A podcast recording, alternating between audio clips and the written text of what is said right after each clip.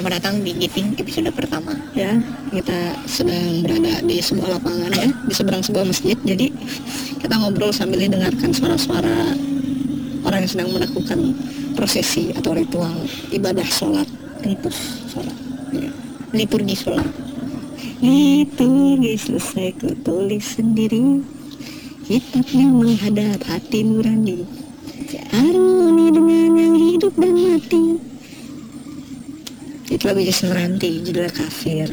Oh yang Hei kafir. Ya jadi gitu ya teman-teman ya. Kenapa? Kita bicara di, di depan masjid karena kita nggak ada tempat lagi guys. Ya karena orang yang di depan masjid itu biasanya alim-alim. Sementara orang nggak bakal nyangka kalau kita tuh sebenarnya berada dalam opioid. Jadi kita bab pertama kita jelaskan dulu apa itu kodein kodein itu sebenarnya obat batuk ya obat batuk sama obat pereda rasa nyeri gitu ya karena dia kemarin habis kena ini kopet Ini kopet-kopet kena kopet jadi dapat obat namanya kodein dia udah sembuh sih. Cuma sekarang obatnya masih sisa. Ya udah kita pakai. Enak enak. Obatnya enak. Lah pokoknya ya gitu. Nah terus kita sedang meng- mengalami yang namanya udah nggak bener nih Permasan badan. Ya dalam tanda kutip udah nggak bener nih. Udah nggak bener Ada yang salah. Nih Tapi kita jalanin aja. Iya. memang sebagian obat-obatan opioid itu memang sebagian ada yang nyusahin kan sebagian ada yang bikin enak kodein ini kalau sekarang yang gue rasain tuh 50-50 Nyusahinnya di mana tuh? udah bener nih sama udah nggak bener nih. Misalnya tuh kayak gerak tuh kayak yang gue bilang itu Iya. Gue nggak bisa gerak pelan-pelan banget. Saya cepet-cepet banget anjing Untung gue tadi mandi pas di rumah gue nggak terlalu ketara sama nyokap gue apalagi gue bawa rokok gitu kan bajunya masih ini. Nyokap gue nggak ngedeketin gue lagi kan nanya-nanya gitu. Ya udah langsung cepet lah. Nggak tahu dia nyadar atau enggak kok dari mana guys enggak itu udah serem tuh kayak gitu ya gitu ya teman-teman ya tapi jangan dicoba di rumah don't try this at don't try this at home ya ya jika anda menemukan kode di rumah anda mohon tidak dicoba melainkan anda bisa kirim di alamat email kami di bawah ini Nah, atau mungkin Anda mau menikmati dengan cara lain. Sebenarnya ada banyak cara untuk menikmati obat-obatan itu ya. Yang pertama bisa diterap langsung. Yang kedua, itu bisa digerus lalu dicampur ke minuman. hmm. Saya pernah coba itu, tapi bukan kodein. Nah, Anda beli. Iya. Terus masukin kamar. Yang penting kalian bangun dua hari. Gerusnya lima. Hmm. Yang penting kalian harus jadi orang sopan ya. Jangan kalian gerus ke minuman tapi minumannya buat pacar kalian. Nah, itu namanya kalian kurang ajar dalam hidup. Kalian mah bobrok bobrok sendiri aja, bajingan dong bajingan sendiri aja, nggak usah ngelarin orang. Nah, betul. Jadi kita mau ngomongin apa nih malam ini, Jos? Selain kita dibawa pengaruh. Harusnya sih ada yang kita omongin. Ah gitu. Kayak agak tidak bebas gitu karena aku merasa dibatasi gitu di sini. Dengan ada yang warga-warga ya. Tapi nggak apa-apa. Orang kita dibatasi. tapi nggak apa-apa. Kita ngomongnya pelan-pelan aja dulu ya karena masih ada mau sholat isya. Lagi ini episode perdana ya kan. sebenarnya udah banyak episode tapi nggak pernah kerekam gitu. Off air kita mah sistemnya. Ya, ini gitu. ini gitu. Ya kita kita bikinnya gini aja konsepnya geraknya kita duduk kita datang ke tempat sebuah warung gitu. Udah kita ngobrolnya mulai di warung gitu. Kayak misalnya di Jogja di angkringan gitu. Udah buka obrolan di angkringan. Hmm. jadi orang yang bisa menikmati adalah orang aktual yang berada di angkringan itu. Tidak ada pengulangan Jadi live ya. Kita nggak kalian mau eh gue mau dengerin podcast nih kamu nggak ke angkringan Yoi. ke angkringan dengerin kita ngobrol sambil makan Tuh. orang biasanya di angkringan tuh dengerin live music kan ya nah, orang datang ke angkringan atau ke kafe-kafe itu dengerin kita ngobrol kan asik tuh Betul betul. Nanti yang versi di sini ya, kalau mau denger di online ya nanti udah di mixing masternya langsung gitu. jadi ini kasih auto tune atau di vokod di vokodi kan iya lagu ini soyuz jadi kita ngomong sambil di vokod ke lagu ke lagu kebangsaan ya, Hmm. ya gitu ya teman-teman ya. Sebenarnya gue pengen lebih bahas ke ini sih. Kita menyambi membahas uh, psikotrop psikotrop deh psikotropika Psik- psikotropika dan psikotes dan zat-zat lainnya kita sambil menyambi tentang keresahan-keresahan kita soal apa yang terjadi di ruang sosial kita ya. Oh boleh boleh tuh boleh. Ya gue males ya. Jangan kayak drama-drama youtuber gitu eh, gue nggak suka sih sama lu. Ya, ya, kalian ngarep ini beneran kan? Ini settingan mending lu ceritain dulu kenapa sebenarnya kita pakai kode pada akhirnya? Karena ini merupakan sebuah peralihan dari sesuatu yang lain yang kita udah ada tujuannya nih. Sebenarnya kemarin itu gue mahasiswa itu udah pesen yang namanya acid atau LSD, ya. Itu panjangannya apa nih lasergic acid diethylamide atau asam asilat Ya, bukan. diethylamida jadi jadi jadi bukan Lucy in the Sky with Diamond. Ya itu juga boleh. Itu juga boleh. Dicampur juga enak. Jadi karena tidak datang-datang dan kupikir ini adalah sebuah penipuan akhirnya kita punya last resort ya istilahnya. Mm-mm. last resortnya adalah kodein kodein karena kodein itu sebenarnya dari anta kalau apa hubungan gue sama obat itu ya ketika gue sebelum itu make gue pengen cerita nih gue tuh sebenarnya udah nggak batuk kan pas pas pas covid itu. Cuman orang ngiranya kalau covid itu pasti batuk yang berat. Jadi obat kodein ini salah masuk jadi salah satu obat yang menekan batuk dan yang sangat kuat gitu. Jadi kalau kalian batuknya kuat pakai kodein kalian langsung nggak batuk lagi. Cuman kalau kalian nggak batuk oh ya terus gue make itu kan ada follow yang terus kodein ini ketika gue pakai beberapa tadinya ada ada 10 itu di gue udah pakai 6 atau atau 7 itu gue udah nggak udah nggak apa udah nggak batuk lagi. Jadi ketika obat yang ke 8 gue pakai gue malah ngerasain efek yang sebenarnya. Nggak harus gue rasain gue bisa ngantuk gue bisa apa gitu. Tapi gue nggak enjoy itu karena gue lagi sakit juga kan jadi bawanya bad mood. Jadi akhirnya gue taruh itu sisa dua dan gue baru ingat setelah pembelajaran gue tentang drugs yang banyak banget kodein itu bisa dibuat apa ya rekreasional. Ya rekreasionalnya seperti sekarang ini ya. Ya sebenarnya efeknya sederhana ya tidak rumit tapi rumit juga dalam artian ya itu. Nggak bener ini adalah dalam artian relax santai enak. Nggak rumit tapi merumitkan. Merumitkan. Jadi nggak sampai yang rumit parah banget seperti yang kita akan Ya. ceritain nanti nanti lah yang lebih banyak susahnya. Ah, lebih banyak. tapi tapi ini lebih ke arah gue lemas dan gue bisa kasih gue deskripsiin apa yang gue rasain ya. Yang pertama itu pandangan kabur. Nah, terus jadi detail terkecil lainnya adalah ketika kalian merokok atau kalian ala penikmat tembakau gitu. Kalian merokok itu kalian narik rokok itu udah nggak kerasa lagi friend. Dengan nah, udah nggak kerasa lagi terus pandangan kabur sama pandangan kabur itu cara lo bicara udah agak agak agak belibet-belibet gitu lah yang udah beribad agak belibet terus yang terus selain itu eh, cara lo bergerak itu lo tidak lebih ke arah kaku sih cara lo gerak gitu ibarat lo nggak bisa kontrol secara secara santai lah istilahnya. Lo kalau pelan pelan banget wah gerak lasak lasak banget jadinya ya kayak gitu. Lah gue bilang nyusahin itu. Nggak jadi nggak ini lah nggak apa namanya nggak ngenakin lah di beberapa kejadian lah. Tapi kalau misalnya kalian tipe-tipe orang yang menikmatinya di rumah ketika santai ketika enjoy itu kalian pasti enak dah pokoknya. Iya karena gue juga pakai ini sambil naik motor itu adalah sesuatu yang tidak disarankan karena tidak semua orang punya kontrol yang kuat terhadap terhadap semacam drugs yang ah, bakal mempengaruhi lu gitu. Kadang lu bisa jadi terlena atau terhanyut di dalam pengaruhnya sehingga lu butuh benar tempat setting yang santai untuk itu. Contohnya obat yang kuat banget seperti acid itu. Kita mungkin nggak bakal bisa sih naik motor karena badan kita udah lemes banget meskipun kita nggak ngantuk tapi ini kebetulan ya gue masih bisa kontrol lah karena gue masih bisa naik motor nganterin dia dari rumah kita ya benar. Kalau gue bisa kecelakaan kan. jadi pastiin kalau memang kalian ingin menggunakan obat-obatan sejenis opioid ya. Jadi kalian bisa pastikan pertama kalian bertanggung jawab dengan apa yang kalian gunakan. Yang kedua kalian bisa kontrol. Kontrol dalam artian eh, kalian sadar bahwa kalian dalam sebuah pengaruh obat gitu dan kalian harus tahu bahwa ada hal-hal yang mungkin akan menyulitkan kalian ketika kalian melakukan sebuah aktivitas gitu ya. Jadi kalian harus tahu mana yang bisa kalian lakuin mana yang nggak bisa kalian lakuin gitu.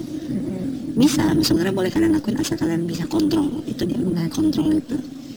Itu hmm, sama juga se- sekaligus apa kalian sadar apa yang bisa kalian lakuin apa yang bisa kalian lakuin. Ya termasuk jangan maksain. Ya jangan maksain lah yang gitu-gitu lah. Nah, terus sebenarnya kode ini tuh nggak jauh beda dengan opioid opioid yang pernah gue coba yang lain ya Jos ya coba ceritain apa sih dulu pakai dulu gue pernah pakai tramadol nama obatnya. Jadi gue jelasin fungsinya juga ya. Tramadol itu sebenarnya sama ya obat anti nyeri obat penenang lah istilahnya memang itu uh, sangat di, tidak disarankan untuk penggunaan orang yang tidak punya penyakit penyakit tertentu gitu. Jadi sebenarnya itu digunakan untuk uh, orang-orang dengan gangguan jiwa orang-orang dengan apa ya gangguan-gangguan mental lah istilahnya ya gitu-gitu. Jadi jadi itu semacam penenang lah gitu. Cuma efeknya adalah sama sebenarnya ya, seperti kodein ini apa ini tapi itu lebih ke arah ke arah lu relaxnya itu sampai lu angkat badan tuh berat banget. Betul betul betul. Karena keadaan relax yang ditekan oleh obat yang benar-benar kuat ini itu apa ya tekanan yang kuat itu diperlukan kalau misalnya ada sesuatu yang parah yang harus ditekan gitu kan. Iya. Sesuatu ditekan karena emang sesuatu perlu ditekan. Contohnya keadaan kritis di mana seorang tentara kakinya baru saja terpotong gara-gara kena bom ledakan ya dia masih bisa hidup tapi dia bisa mati karena dia panik karena dia stres atau dia kekurangan darah. Karena dari itu selain kakinya harus diperban gitu diikat darahnya keluar dari jiwanya dia harus ditenangkan dulu karena saya penggunaan morfin sih kebanyakan itu ya kalau gue bilang morfin bener tapi kita ngeliatnya satu marganya gitu loh. Oh, satu marga. jadi ada yang lebih ke mana ada yang lebih ke mana. Jadi kan gue bilangnya apa um, ini namanya kodein yang khusus obat batuk morfin yang khusus tadi tentara tapi kita bisa lihat semuanya ini tuh satu marga satu yaitu marga. opioid. Opioid ya. Bener ya sekali. Tramadol itu juga efeknya sih lebih kayak ke badan itu ada sih kayak lu uh, ngelayang gitu. Hmm, tapi kalau lu paksa bergerak itu gak sulit. Betul betul nah terus tapi ketika lu udah bisa kontrol ketika lu udah pemakai yang sering dan nggak pernah menambah dosis ini lu tahu dosisnya seberapa enaknya seberapa lu nggak nggak pernah mau coba-coba nambah lagi nambah lagi nambah lagi itu lu bisa kontrol ya sambil ngerasain enaknya juga. Kontrol lu gerak juga aman sih sebenarnya ya kecuali di step-step tertentu tuh lu udah bisa kontrol gitu beberapa beberapa efeknya itu tramadol betul betul jadi kalau yang gue pelajarin ya tentang klasifikasi drug di Indonesia sama di luar kalau di Indonesia tuh mengklasifikasi sebagai narkotika, psikotropika dan adiktif lainnya Mm-mm. tapi gue ngeliatnya klasifikasi ini gue nggak bisa ngerti karena dari itu gue cari info di luar kan dan di luar yang gue lebih ngerti semua drug tuh dibagi dalam empat marga besar yaitu stimulan, depresan, eh, halusinogen dan opioid. Stimulan tuh contohnya eh, nikotin, Ya, kafein yang benar. bikin melek, bukan bikin artinya baik gerak, tapi artinya apa ya? Kalau kayak kopi gitu, zat yang menyebab menekan, fungsi tubuh yang kurang meng, meng- apa ya? Atau menghambat ya, fungsi tubuh atau pesan-pesan tubuh yang dialirkan untuk membuat kita misalnya mengantuk. Itu kopi tuh gue ngeliatnya kafein cara kerja gitu. Ketika tubuh lu mengantuk itu nanti ada senyawa adenosin yang harusnya dikirim ke tubuh lu, senyawa eh, apa ya kayak dopamin gitu itu namanya neurotransmitter tapi itu dihalang oleh kafein sehingga adenosin tuh nggak bisa nyampe ke tujuannya Makanya sehingga orang minum kopi nggak ngantuk? Itu itu nggak ngantuk. Sama kayak nikotin juga. Nikotin tuh bikin lu uh, lebih fokus gitu. Kayak terhadap apa ya sesuatu yang tas yang kayak contohnya lu ngerjain tugas itu matematika. Mungkin coba aja lu ngerokok lu bakal lebih kuat saset-saset gitu. Kalau depresan tuh yang bikin lu lebih lemah. Contohnya uh, alkohol gitu. Karena alkohol itu menekan sistem GABA lu di mana? GABA dan glutamat kan ada dua kayak semacam dua senyawa yang glutamat tuh membuat lu merangsang kalau GABA tuh membuat lu kebalikannya. Contohnya kayak lu mau gerak pasti ada glutamat yang dialirkan ke tubuh-tubuh lu untuk merangsang lu supaya gerak atau lapar supaya makan. Nah alkohol tuh meng, apa ya meng, justru anti dari merangsang itu. Gua nggak bisa ngomong bahasanya apa ya meng, nge-trigger lah nge-trigger lah. Men-trigger lawan katanya apa? Nge-trigger itu berarti dia trigger. Day trigger ya udah gitu lah day trigger. Ah, akhirnya apa ya uh, memutus fungsi Benar, termasuk dalam fungsi persepsi, perasaan gitu itu terputus. jadi arah relax Betul, santai. dan itu emang uh, kebalikannya memang ketika lu seperti stimulan tadi adalah ketika lu dalam keadaan lu lemah ngantuk terus lu pengen lu tetap bangun nah kebalikannya depresan itu berfungsi kayak gue sederhanain kayak misalnya lu orang-orang yang orang-orang yang inilah epilepsi misalnya Mm-mm. atau yang Parkinson itu di mana memang tubuhnya bergerak tanpa kontrol dia dan itu adalah sebuah penyakit. Nah, itulah gunanya depresan adalah untuk berfungsi sebagai untuk mengurangi hal-hal yang tidak bisa dia kontrol itu tadi. Betul betul. Sama kayak rokok yang nikotin itu meningkatkan fokus. Alkohol itu justru mengurangi fokus dan persepsi lu. jadi ketika misalnya lu lagi minum alkohol dan lu diajak ngomong yang serius mungkin bakal lebih rileks tapi bakal mungkin lebih agak kabur-kabur. Itu dia gue ngeliatnya. Kalau yang semakin banyak semakin ketara ya efeknya kalau ngomong halusinogen yang ketiga semua orang udah tahu. Semua yang bikin halusinasi gitu kan. Yang keempat opiat yang kita bahas ini itu sama kayak depresan yang bikin low. Cuman kenapa jadi bedain? Karena opioid itu eh, menyerang sistem pertahanan rasa sakit. Jadi ketika Saraf. penyerang saraf. Jadi dia tuh datangnya ke situ reseptor. sarafnya. Jadi ketika ketika misalnya kita dicubit sakit itu dan nggak lain nggak bukan karena ada sensor saraf yang bilang itu sakit. Dan itu dari di apa di, dibawa ke otak. Dan otak kita memproses itu sehingga dalam hitungan satu detik tadi gue ngejelasin dia bisa oh ini sakit nih. Oh ini panas. Kita dipanasin gitu tapi ketika kita pakai opioid itu. Jadi distorsi persepsi itu dipotong. Ya dipotong kayak dikat gitu loh ibaratnya. Jadi jadi jadi akhirnya persepsi tubuh lo itu lebih ke arah terhadap sakit lebih kebal. Lebih kebal jadi lo relax lebih santai. relax. mungkin nggak serileks alkohol kalau tapi bisa jadi bahaya juga. Kenapa? Aku kebal. Tapi coba deh. Jadi tapi enggak deh coba deh. Kalau dia relax coba dia jadi interaktif aku kebal tapi coba deh kita berdua kalian cu- kita cubit nih. Nggak sakit nih ya nggak sakit kan? Atau kalian mungkin coba kalian bakar gitu. Kerasa sih cuma nggak terlalu kerasa cuman nggak kurang lebih sakit loh. Karena kalau mis kalau misalnya yang sebelumnya nih nih kalian mancis kalian taruh ke tangan kalian yang di bawah itu pasti satu detik aja udah rasanya kayak aduh panas banget gitu. Tapi ini lebih lambat. Ini lebih lambat. penerimaan rasa kita lebih lambat. Jadi proses Oh, proses iya. yang diterima itu lebih lambat. Di tubuh itu lebih lambat. Nah itulah opioid betul betul. Ini ini gue ngerasain nih ini dua detik gue taruh di api. Gak terlalu panas. Dia udah lima detik baru aduh panas banget kayak kayak ah, ya, lebih lambat sih. Lebih lebih lambat. merespon merespon sesuatu, sesuatu dari luar itu. Sesuatu hal-hal yang itu jadi lebih lambat lah istilahnya. Itu dia. Nah, jadi oke gue lanjutin. Tadi tramadol ya udah ya. Iya, nah, itu juga. salah satu opioid juga yang dia lebih fungsinya untuk ini orang-orang dengan kebutuhan sakit jiwa yang parah sih. Kayak orang sk- skizofrenia. Skizofrenia atau gangguan-gangguan jiwa lainnya lah yang memang itu meresahkan lah bisa kita bilang ya. Itu dikasih tramadol buat biar dia relax biar dia santai. Nah, terus yang pernah gue coba lagi itu adalah pil namanya Eximer Simer gimana tuh bang? Eximer itu pil kuning deh di pil kuning warnanya kuning kecil itu efeknya sama sebenarnya dengan yang lain. Tapi ini gue bilang nyusahin. Kenapa nyusahin? Karena eh, dia memang ketika lu coba satu itu lu nggak akan kerasa yang lu dapatin satu butir ya. Yang lu dapatinnya cuma rasa haus. Jadi tenggorokan lu kering banget rasanya. Mm, terus lu mau gerak tuh susah banget jadi nggak bisa dibawa gerak. Mm, tapi ini kayak kayak nggak kepengaruh gitu di persepsi otak lu gitu. lu cuma kayak susah gerak aja gitu kayak lu lu kacau aja lah gitu. Kayak ketiban gitu ya? kayak kayak orang yang ini lah. Kayak kayak orang yang teledor lah gitu. Bawa gelas aja gini. Padahal sadar lu bisa bawa gelas ini tuh dengan oke gitu loh. Gitu nah eksimer itu ya gitu. Lebih ke arah haus. Jadi mager. Jadi mager. Eksimer. Ya, terus ada pil namanya? Uh, double J Yarindo Yarindo Yarindo warnanya putih. Ya warnanya putih. Terus ada apa yang ikoniknya itu? ikoniknya. Iya ya? itu. Ada kayak orang tapi kayak tangannya kayak bentuk kayak gitu. Sebenarnya ini diproduksi secara legal dulu di Indonesia. Mm. cuma sekarang udah diputus penggunaan karena banyak disalahgunakan akhirnya banyak akhirnya produksi-produksi rumahan yang ngeproduksi pil ini sih untuk untuk kebutuhan-kebutuhan jualan uh, target-target pemasaran tertentu lah ya. Makanya kita banyak dengan berita banyak pelajaran kecanduan pil Yarindo gitu. Nah pil Yarindo ini sebenarnya fungsi awalnya adalah untuk orang yang dengan gejala Parkinson. Parkinson itu lebih kayak penyakit lu nggak bisa kontrol tubuh lu gitu. Di mana lu tremor terus epilepsi kejang-kejang dan lainnya. Itu fungsinya adalah untuk mereda mereda mereda meredakan gejala itu. Jadi ketika lu minum pil itu kurang lebih sama ya kayak tramadol cuma agak di bawahnya gitu. Jadi tidak sekuat tramadol tapi memang memiliki fungsi yang sama. Itu pil Yarindo itu sih yang pernah gue coba.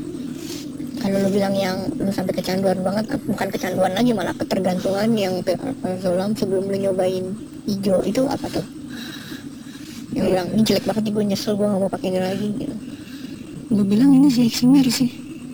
Gimana Eximer tuh anjing kacau boy kacau gue main trik X lah trik X lah ya double itu tadi. Hmm. trik X itu enak. Maksudnya lu berat tuh masih enak lah walaupun ngomong lu kacau lah. Ngomong lu beribet-ribet parah lah. Pokoknya lu udah gak jelas ngelantur lu ngomong lu. Cuma kalau lu bawa gerak lu bawa, bawa, bawa ini enak gitu. Apalagi lu pakai buat tidur apalagi. Hmm. dan seringnya gue emang gue pakai sebagai apa ya gue pakai sebagai alas. Alas untuk penggunaan lainnya oh. Jadi misalnya gue pakai hijau gue pakai nyit ya. Nyit itu kita kasih kodenya itu buat gile ya buat ganja ya teman-teman ya. Ya nyit itu biasanya gue minum nyit dulu kalau nggak udah beli gue minum tramadol. Itu biasanya apa yang gue rasain tuh lebih oke lah lebih enak dan waktunya tuh lebih panjang. Hmm. karena ketika ketika efek dari si sinyitnya ini habis itu masih ke- kedorong lagi sama efek si WY nya atau tramadolnya. Sehingga apa yang lo rasain itu lebih lama. Tapi dengan persepsi yang persepsi yang sama lu tuh habis pakai nyit Hmm. Masih senyum senyum sendiri aja. Walaupun udah enggak ini udah itu udah dorongan dorongan ampas ampasan dari si WY atau tramadolnya tadi. Oke oke. Gue jujur nggak ketergantungan sih. Maksudnya ketika itu ada gue pakai kalau nggak ada ya udah gitu. Jadi gue lebih nyandu rokoknya sumpah. Rokoknya racun loh sebenarnya gue nyanduin rokok ketimbang yang lain. Kayak ibarat anehnya gitu ketika gue habis pakai gele gitu gitu. Yang gue cari bukan gele lain walaupun gele masih ada setumpuk gitu. Gue nyari rokok anjing. Betul betul betul. nyari rokok. Apa ini? Apa yang terjadi apa ya kayak kayak kayak punya pacar toksik tapi kita mau bawa tapi kita bucin. Mm-mm. Jadi tahu nih nggak baik tapi kita nggak bisa lepas. Kayak gue butuh stimulan aja terus gitu. Rokok aja terus gitu padahal gue pakai barang-barang yang katanya bikin kecanduan banget enggak juga. Kayak itu tergantung kita ngontrolnya sih kalau menurut gue betul. Kalau menurut gua apa sesuatu ini gua bahas sesuatu yang penting banget yang belum gua bahas lagi. Apa sih yang bikin sesuatu kecanduan yang enggak itu semuanya gua bisa ngeliat pola pikir manusia ya perjalanan pola pikir manusia berangkat dari pengertian kita tentang narkoba gitu karena kita semua mikirin narkoba itu sesuatu yang udah ilegal. Itu pasti narkoba dan jahat. Sementara yang legal itu baik gitu. Makanya belum tentu. maka ya gue jelasin dulu. Makanya tuh orang tuh ketika ngerokok mungkin orang tuanya kayak yaudahlah nggak apa-apa ngerokok gitu. Atau orang tua tertentu kayak orang tua gue yang nggak boleh ngerokok karena jahat tapi boleh minum alkohol karena asal bisa ngontrol baik gitu. Padahal kalau misalnya kita tahu contohnya jumlah kecelakaan karena alkohol itu jauh lebih banyak daripada kecelakaan karena orang lagi giting pakai nyit gitu. Ya. itu salah satunya yang mau gue trigger terus. Apalagi ya tingkat kecanduannya. Orang 14% orang yang make nyit itu bisa kecanduan. Dan 23% orang yang pakai alkohol itu bisa kecanduan. Berarti artinya ada tingkatan lebih tinggi alkohol itu bisa lebih edik daripada nyit. Dan lebih parahnya lagi orang pakai rokok itu bisa 32% kecanduan. Berarti kalau udah 30% itu satu dari tiga orang yang ngerokok itu pasti bisa jadi edik kemungkinannya artinya kalau mau lihat adu-adu candu-canduan oh rokok jauh lebih candu daripada nyit itu ya nyit Iya kan berarti Iya. kan secara kecanduan yang kita tahu semua jelas bahaya Mm. nyit menang Iya. Bahkan menurut yang gue dengar dari Jalan Ariana itu lebih lebih lebih parah daripada gula dan dan garam dapur gitu. itu Untuk tingkat tingkatan tingkatan overdosisnya ya. Iya tingkatan letalitasnya, Letalitasnya. tingkatan kamu kalau makin sebanyak Vitamin C mati. Ah, Vitamin C satu banding 15 ribu loh. Jadi kalau kamu apa make mungkin minum vitamin C langsung um, eh, 10 botol mungkin itu kali ya banyaknya. Ya mungkin nggak mungkin juga. Tapi itu bisa mati. Tapi tapi bisa mati. Gitu loh. Tapi sementara kalau kalau kalau kalau nyit itu lima puluh ribu ya. 50 ribu dan 50.000. ternyata setelah saintis membuktikan 50 ribu itu bukan berasal dari THC atau zat yang dihasilkan oleh itu sama kayak ini nikotin bukan karena itunya tapi karena proses pembakaran karena proses pembakaran karena kalian kalian udah kebanyakan mati kalian udah lebih banyak ngirupnya daripada ngirup oksigen sementara tubuh kita jauh lebih butuh oksigen Ya. tapi kalian lihat kan berarti mematikannya tuh karena ketidakseimbangan udara yang masuk bukan zatnya yang masuk. Sementara nikotin itu ada tingkat letalitasnya kalian bisa cari sendiri. Kalau kalian ini nikotin nih dicairin gitu kalian minum berapa tenggak kalian bisa mati gitu. Kalian bunuh diri pakai nikotin meskipun banyak tapi ada batasnya. Sementara hijau tuh batasnya tinggi banget mungkin saking tingginya 50 ribu itu kalian pakai di Kalian 10 nggak ribu akan- 10 ribu udah giting banget udah nggak bisa gerak nggak bisa gerak dan kalian nggak akan enjoy. berhenti make ya gitu. banget iya udah berhenti nggak akan tercapai kebutuhan kalian 50 ribu kecuali kalian cukup gila untuk memecahkan rekor muri Indonesia iya atau Habis kali itu kalian ditangkap polisi Iya betul. Tapi kalau misalnya kalian mau gila-gilaan, ya minum aja gitu sampai mati. Misalnya cairan kanabinoid yang nggak bakal bisa. Atau kalian mau coba uh, cari kasus di mana orang mati pakai ganja. Itu kalian bakal susah nyari kasusnya sampai gue pernah baca di jurnal tuh ada seorang bayi yang terekspos nyit oleh orang tuanya dan dia mati. Tapi itu pun masih debatable. Gue nggak mau bahas di situ di itunya ya karena gue belum ada datanya gue pikir bukan karena zatnya sih itu benar juga artinya itu masih diperdebatkan sementara kalian mau debatin apa tentang uh, nikotin dan rokok yang mematikan. Tapi secara fakta ya katanya Iya. penelitian gue dengar dari Dira juga nih. Gue ngutip Dira terus ya karena gue gue nggak kayak lo lah gue memang agak kesulitan memahami bahasa lain ya. Hmm. jadi gue dengar dari Dira itu memang bahkan dalam kandungan susu asi dari susu ibu itu ada kandungan kanabinoid itu bikin anak kecil tenang kalau habis minum susu. Betul betul betul. Itu pun melihatnya sebagai kanabinoid itu adalah zat yang bukan lain daripada zat yang menjadi esensi kehidupan kita zat natural zat natural. Dan THC zat yang ada dalam ganja itu zat kanabinoid yang sama yang kita punya yang sebenarnya ketika kita masukin itu kita sama aja kayak menambah sesuatu apa ya sesuatu zat yang kita perlukan namun dalam Pakai zat besi. Iya. nah, vitamin C sama aja boy. Cuman bedanya ini bukan Iya. mempengaruhi ke apa fisik tubuh kita Iya. namun ini ke jiwa kita. Apa sih yang bisa didapat makanya orang bisa ngaitin sepanjang perjalanan nyit ini dengan kegiatan-kegiatan yang bersifat spiritual. Ya, dan gue pikir banyak kematian karena penggunaan uh, NIT misalnya. Itu mungkin karena tidak langsung. Nggak ada orang mati itu gara-gara pakai tidak bisa langsung mati tiba-tiba. Ah apa? Apa sih dia bawa motor terus mengalami kecelakaan. Dan itu bukan lain dan lain tidak bukan karena si pemakainya tidak bertanggung jawab dan tidak bisa kontrol terhadap apa yang digunakan dan terhadap dirinya sendiri. Tadi gue mau nambahin lagi tadi belum selesai pembandingnya antara kalian mau cari orang mati karena yang masih debatable tadi itu pun satu datanya bukan seperti dengan ro- kematian karena rokok dan alkohol yang bahkan udah terdaftar di apa ilmu pengetahuan gitu di riset ya emang ada orang mati sebanyak ini karena kecanduan rokok karena rokok atau orang sebanyak ini mati per tahun karena uh, uh, uh, alcohol abuse karena alkohol bisa dipakai dalam tahap tertentu Iya, tapi iya, abuse amin. Yoi. ya, Jadi kesimpulan yang mau kita kasih tahu, kita ngerokok juga. Jadi kita bukan mau ngelarang kalian ngerokok ataupun narkoba tuh ya, atau drugs atau apa, tapi kita selain makin suatu tanggung jawab, gue mau embrace kalian buat mikir lagi bahwa ternyata apa yang NIT itu nggak apa nggak jauh lebih berbahaya daripada rokok dan alkohol. itu mau cuma mengasih pengertian sih sebagai pembanding gitu loh Hmm. Eh, yang diharapkan bisa mengubah persepsi kalian ini bukan cuma asumsi-asumsi ini adalah ini ada datanya. Ada datanya kita bisa kasih tahu. kita bisa kasih datanya eh, yang bisa kalian akses secara bebas juga ya. Hmm, kalau kalian mau cari. dan ini terbukti dengan banyaknya negara yang ngelegalin penggunaan NIT dan penjual beliannya Jos. Ya, apakah negara itu sudah kehilangan otaknya karena mereka semua disuntikin nyet pas mereka lagi tidur? tidak bahkan ada penelitian di suatu negara bagian Amerika Serikat ketika NIT itu dilegalkan angka kecelakaan itu menurun karena orang mau bawa mobil pada santai betul-betul karena karena manusia yang cenderung kalau ngeliat ke addiction manusia yang cenderung untuk mencari pelarian ya meskipun ini bukan bukan nih. meskipun ini nggak benar ya maksudnya kita kan kadang kita berlari kepada sesuatu gitu. Kadang kita lari kita eh, minum alkohol atau kadang kita cari pelarian karena hidup itu susah. Tapi kalau misalnya orang cari pelarian karena ganja legal jadinya ke nyit bukan ke minum alkohol dan ternyata kita tadi udah kasih tahu ya nyit tidak jauh lebih berbahaya. Ternyata kita bisa meminimalisir efek-efek yang kita nggak harapin gitu loh. Ya sebenarnya bukan penurunan fokus tapi peningkatan fokus gue pikir ya. dalam artian gue bisa gue pernah buktiin sendiri secara empirik gitu loh. Antara gue minum alkohol gue bawa motor yang otak mabuk banget kemabukan banget. Terus terus gue pakai nyit yang sampai udah tinggi banget terus gue bawa motor. Hmm. itu gue lebih lurus bawa motor pakai nyit jadi betul betul. Gue lebih santai. Santai dan gue lebih oh gue tahu gue make. Ini karena kontrol gue juga ya gue tahu gue make. Gue lebih aware.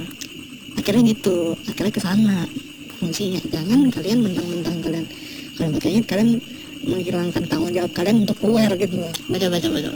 Ini dari omongan kita. Sekarang gue mau challenge lagi buat yang lebih jauh kalau misalnya kalian masih bilang sesuatu narkoba sesuatu bukan narkoba. Jadi kalau misalnya kalian mau cari tahu pengertian yang gue cari yang paling apa ya adil untuk semua zat ternyata gue bisa mencari kalian juga bisa cari bahwa sebenarnya yang diartikan sebagai drugs atau narkoba itu adalah psychoactive substance. Jadi psychoactive substance itu nggak bicara tentang drugs atau obat? Tapi um, korek korek. Ini psychoactive substance tuh gini artinya. Substance tuh zat psychoactive tuh psiko tuh jiwa aktif tuh aktif mempengaruhi. Jadi segala zat yang aktif mempengaruhi jiwa itu udah termasuk sebagai narkoba. Jadi kalau kalian mau jujur kopi dan teh yang mengandung kafein yang kalian minum sehari-hari itu juga termasuk narkoba. Eh, atau alkohol yang kalian hirup eh alkohol yang kalian minum setiap eh, kejamuan kudus mungkin atau apa ya. Atau kalian memang main party-party aja tips atau party-party itu. itu juga udah termasuk narkoba. Terus apalagi ya rokok yang kalian hirup setiap hari itu tapi kalian bisa ngomong ah aku nggak pakai narkoba. Itu juga termasuk narkoba karena itu mempengaruhi jiwa kalian. Apa pengaruhnya? Ketika kalian ngerokok dan kalian terbiasa kalau kalian nggak makin ngerokok pasti ada sesuatu kan yang salah. Aduh gue pengen ngerokok cara rokok anjing benar. udah pahit gitu. itu mempengaruhi jiwa. Kalau sebelum ngerokok kalian gak kayak gini gitu. Iya sebelum kalian merokok pas masih kecil kalian nggak kayak gini. Jadi artinya gue mau nggak mau bilang baik atau jelek, tapi ternyata eh, ketika kita tahu semua sadar bahwa semua itu adalah narkoba, kita bisa memilah-milah lagi bahwa penilaian kita harusnya bukan memberitahu bukan bukan berdasar dari apa ini narkoba atau enggak, apa ini apa ini narkoba atau enggak, karena semuanya narkoba. Dan kita harus mengeluarkan cara pola pikir sempit kita dari oh yang legal tuh baik yang gak legal itu baik gitu. Nah dari perjalanan gue dalam mengetahui drugs itu gue akhirnya membuat kesimpulan bahwa ternyata kita harus kenalan dulu sama semuanya sama satu-satunya. Bagaimana cara dia bekerja bagaimana cara dia bekerja mempengaruhi jiwa kita. Berarti kalian harus belajar neurologi lagi kan? Kalian harus belajar sistem di otak bagaimana cara kerjanya kalau tanpa pengaruh drugs dan kalau misalnya itu dipengaruhi gimana? Dan dari situ gue bisa nemuin banyak hal. Contohnya kalian gak bakal percaya bahwa sebenarnya ekstasi kalau yang murni ya karena ekstasi kan bisa dicampur sama zat-zat yang lain yang lebih berbahaya Hmm. itu sebenarnya termasuk psychedelic juga dan ternyata baik juga NIP juga termasuk baik gitu Ya. Gue pikir jangan terlalu mengeneralisasi ya. nah itu dia Gua cuma- kita cuma pengen ngasih insight aja gitu. Baik buruknya itu mah itu masih dalam artian itu kalian bisa menilai itu kontrol kalian untuk menilai baik buruknya buat diri kalian sendiri gitu betul betul Nah, akan jadi baik ketika kalian tahu, kalian aware dan kalian bertanggung jawab, kalian punya kontrol yang baik tentang kalian gunakan dan nah, efek yang kalian terima itu kalian alihkan ke mana. betul termasuk keadaan jiwa kalian saat itu plus tadi gue nambahin poin dia sama tingkat kecanduan ketergantungan dari satu obat itu apakah kalian bisa langsung kontrol atau enggak karena kalau jujur setelah pencarian gue narkoba yang paling overrated di dunia ini bukan di dunia di Indonesia contohnya sabu-sabu gue nggak bakal sudi nggak bakal ikhlas kalau anak gue pakai itu atau diri gue sendiri Nah. karena memang dia udah highly addictive sekali nyoba langsung ini gitu langsung kayak langsung ketempel sama kayak orang yang gue ceritain dia pakai sabu gratis ditawarin temennya. Dia tuh bahkan sampai yang kayak contohnya gue dapet sabu dari lu nih. Hmm. besok besok nih karena gue saking ediknya gue ngeliat gue aja gue langsung mikir wah sabu nih sabu nih. Nah, iya kayak gitu. itu yang nggak baik sebenarnya. Nah, jadi jadi kalian bisa menimbang lah, tapi bukan nggak menutup kemungkinan juga kalian punya kontrol yang tinggi, mungkin kalian bisa merehabil- merehabilitasi diri kalian sendiri lah misalnya ya, ketika kalian tenggelam di zat-zat tertentu gitu mah itu intinya kontrol kalian lah, itu murni kewenangan kalian gitu. Mm, itu buat kalian yang belum pernah nyoba make apa kalian harus tahu seberapa tingginya sih adiktif dari satu zat. Dan gue bilang emang sabu-sabu tuh emang udah tinggi banget. Yang sekali makin langsung ketempel. Beda sama nyit ini. Jadi kalau gue punya anak ya jujur kalau anak gue pakai nyit gue gak bakal main dia. Gue bakal bilang ya lu makanya hati Ayo. lu ayo gue ajakin gitu. Tapi mungkin nggak tahu lah gue udah berhenti nanti atau enggak gitu. Tapi yang pasti kalau misalnya gue make atau enggak yang penting ya lu nggak pintu nama politiknya gitu loh jadi ad- kalian nanti jangan sampai ditangkap polisi aja yang aman gitu tapi sisanya kalau emang barang emang murni nyit itu bukan nyit yang sintetis atau bahan yang dicampur yang lain-lain yang berbahaya kalian tahu apa yang kalian pakai itu juga apa aman berarti Yang penting kalian punya tanggung jawab dan kalian tahu resikonya lah. betul betul Malah kayak gitu lah ya. Oke. Terus dalam dunia dunia pergelapan ini kita juga harus tahu yang bagaimana cara menentukan barang yang asli sama barang yang palsu. Kalau gue ngeliatnya barang yang asli dan barang yang palsu untuk banyak psychedelic yang bersumber dari sesuatu zat tanaman yang alami, contohnya mushroom atau nyit gitu. Kalian udah bisa lihat bahwa nyit itu daun yang dibakar, ya daun yang kering, ya udah bentuknya kayak gitu, atau mungkin masih basah kayak gitu. Mushroom ya jamur dan bentuknya kayak gitu. Tapi kalau misalnya pil seperti ekstasi ya, kita nggak bakal tahu apakah ekstasi itu ekstasi karena bentuknya bulat kalau udah diolah warna-warni gitu yang lucu tapi kan dia bentuk aslinya bisa jadi bubuk. Nah sementara bubuk semua zat kimia yang padat bentuknya bubuk. Jadi kita Iya. harus hati-hati apakah itu sebenarnya dicampur sabun atau dicampur kokain kalian harus tahu apa yang Harus tahu. kalian. Kita nggak bakal bisa tahu. Ya ada sih alat ujinya yang kayak alat uji kayak urin gitu. Itu kan bisa tahu tuh apa yang kita pakai. Sama kayak alat itu nanti kita taruh ke zat itu kita bisa tahu apakah ini murni zat uh, uh, uh, uh, ekstasi atau ada yang campur-campuran lain. Itu kalau kalian punya alatnya tuh itu bisa dibeli nggak mahal. Ya, tapi hmm. Yang lebih gampang lagi kalian punya sumber kalian beli yang terpercaya. identifikasi secara fisik lah dulu kalian bisa ngintipin secara fisik aja dulu. Itu panduan panduan buat kalian kalau mau beli zat yang benar-benar kimia banget tapi yang gue bilang ekstasi meskipun kimia banget tapi dia tetap masuknya psychedelic secara penggolongan zat dan berbagai macam alasan penggolongan. Ini kenapa ini psychedelic? Kenapa ini enggak? Itu ilmu kimia gitu kan. ya. Gue belum pernah coba ini sih. Huh, kokain heroin. Kokain ya? Kokain justru kokain menurut gue itu kan dari daun ya berarti dia sebenarnya ekstrasinya nggak terlalu gimana gitu ya tapi tapi itu kalau kalau nggak salah dari daun dari, koka dari iya dari daun koka ekstrasinya itu kurang lebih ngabisin sekitar 100 kg daun koka itu cuma dapetin sekitar 1 kg uh, kokain DMD artinya artinya memang banyak banget yang dibutuhkan Emang banyak banget. Artinya itu kayak semua kekuatan itu dicampur satu. Iya. Kalau yang gue denger-dengar tentang kokain ya ini kita sekalian kenalan-kenalan ya sama banyak Em, di di negara aslinya di mana dia tumbuh itu orang emang tradisional sering ngunyah itu untuk dapat kekuatan dan mungkin dia agak nyandu seperti rokok. Tapi Iya. tingkatannya ingat tingkatannya sangat kecil. Tapi ketika dia diekstrak diekstrak tuh kalau kalian mikir ekstrak kayak ekstrak komputer kayak ini dirubah terus ditaruh ke sini file rate-nya sama. Dia ditambah zat kimia lain yang membuat kok daun koka tuh semakin kuat banyak Iya, sehingga menjadi kokain Ah. itu kuat banget untuk membangunnya. saking kuatnya ketika kalian udah pakai kokain dan kalian udah udah habis nih efeknya kalian itu hidup kalian bisa turun dalam artinya wah hidup gua nggak mood banget nih. Bahkan ngelakuin apa nggak mood. Nah itu yang ya, ada zat kimia yang trigger itu supaya untuk menjadi adiktif banget. Adiktif banget. Nah itu dia itu yang nah, kurang disarankan. Bentar. Ya sebelum lanjut nih kalau memang ini podcast mau dipublish Yang pertama kita Yang pertama harus punya Ini Harus punya Inisial kayaknya guys. Hmm, Yang kedua kayaknya nggak bisa pakai suara beneran nih Ada keamanan karena di sini kita ngomongin kita sedang Bukan sudah pernah. Kalau pengalaman beda lagi. Oh iya. Jadi kayak Dira ceritanya dia memang uh, gua kalau misalnya gue bilang nggak pakai orang nggak percaya tapi kalau gue bilang enggak jadi masalah. Tapi kita sekarang di sini terang-terang kita bilang kita pakai Jess kayaknya ini perlu ini lah ntar. Nanti gue Ulang audio. Iya gue ulang audionya bagian ini dipotong aja nanti maksudnya gue ngomong langsung dulu gitu Oke. dari potong juga nggak masalah sih Oh iya, perlu tambah lagi tadi pas lu lagi ngomong ya, gua agak ngantur juga gue mikir fans kita tuh atau pendengar kita, lu tau nggak gue namain apa? Gue namain burung. iya terbang Iya, iya, langsung nyambung.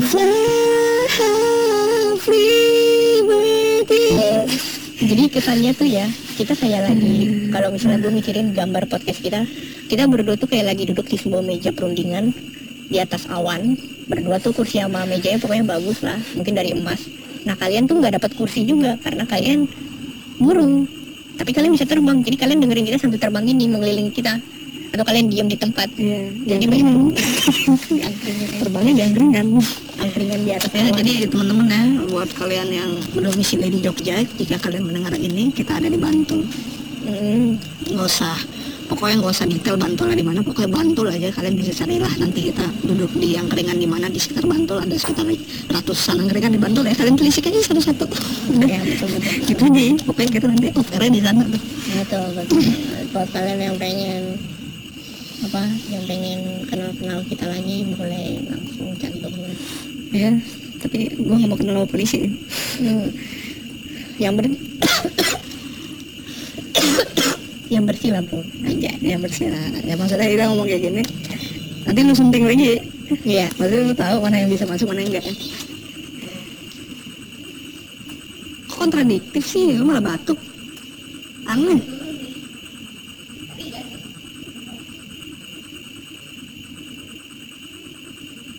Kayaknya bahasa mesin ada kali Jos.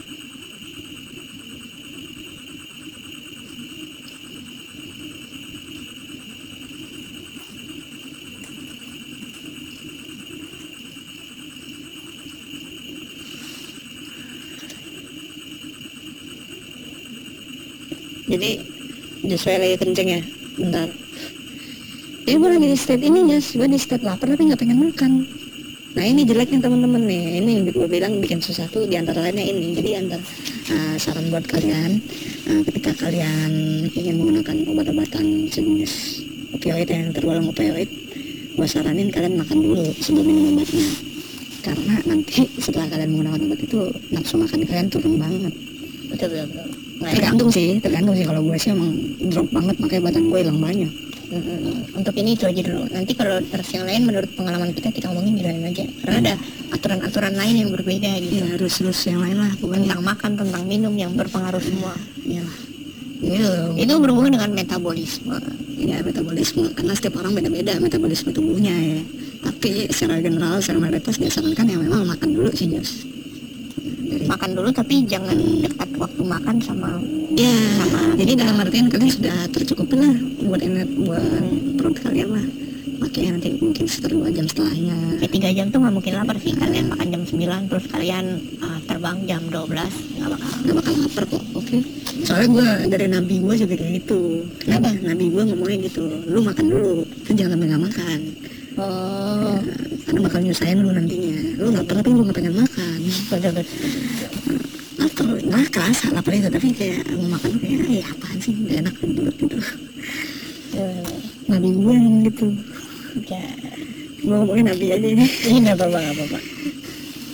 Gue kepikiran nggak tahu sih nama gue Mas Ina. Gue Mister T Iya gue Mister T halo gue Mister T Mister T siapa? Hah? tulip kenapa tuh ya enggak karena gue tertarik ini aja lah. Karena gue tertarik sama madu madu gila Nepal. Mm-mm. yang dari dia ngambil di sari bunga itu dari bunga azalea Mm. mad honey Met itu artinya? Gila. Oh Met Honey oke oke. Mad honey this is your boy honey ya ada sama gue Mas Ina bukan supir kereta. Ya dan saya bukan orang gila ya. Walaupun mad cuma banyak masalah hidup yang bikin saya depresi ya. Ya benar. Kayaknya asik nih cerita. Uh, latar belakang kenapa kita akhirnya menggunakan zat-zat ini Jos. Kayaknya gue cerita dulu boleh nih? Anjay. Ini udah 40 menit nih. Mungkin 20 menit lagi kali boleh? Boleh boleh. Kalau gue sih atau ini disunting terus nanti jadi episode selanjutnya juga boleh hmm gitu gitu ya. Ya udah berarti itu pengalaman kita. Part satu part dua gitu lah. Ya boleh boleh boleh. Oke lanjut ke part dua ntar ya. Penutup mulai. Jadi ini tuh apa yang kita omongin tadi hari ini? Tentang kesimpulan. Kesimpulan. Gue mau ngerekap aja yang gue ngomongin tadi. Gue ngomongin tentang tadi ya empat marga drugs yang paling yang paling tinggi banget. Mulai dari halsinogen uh, stimulan. Minum yang sibuk ini iya. Stimulan depresan sama opioid yang kita lagi bahas ini. Jadi kita ngedalaminnya ke yang opioid. Terus kita ngomongin tentang pengalaman uh, pengalaman mas mas mas mat. Oh metani. Kita pengalaman ngomongin pengalaman metani tentang tentang apa tentang mas depan dah Iya kenapa gua ya? Kalau ngomongin pengalaman Medhani tentang hmm, apa tentang semua yang pernah dia pakai. Itu aja sih yang kita dipakai ya. Ya untuk sejarah-sejarah kita bakal lanjut ke part 2 kita ngomongin ntar dulu tapi ada yang underrated yang belum pernah gue ceritain. Semacam cumbung bola trompet. Hmm, itu ya semua semuanya ya oke. Jadi buat kalian terima kasih yang udah ngikutin selanjut ini dan kita bakal rilis ya part 2 nya ya oke.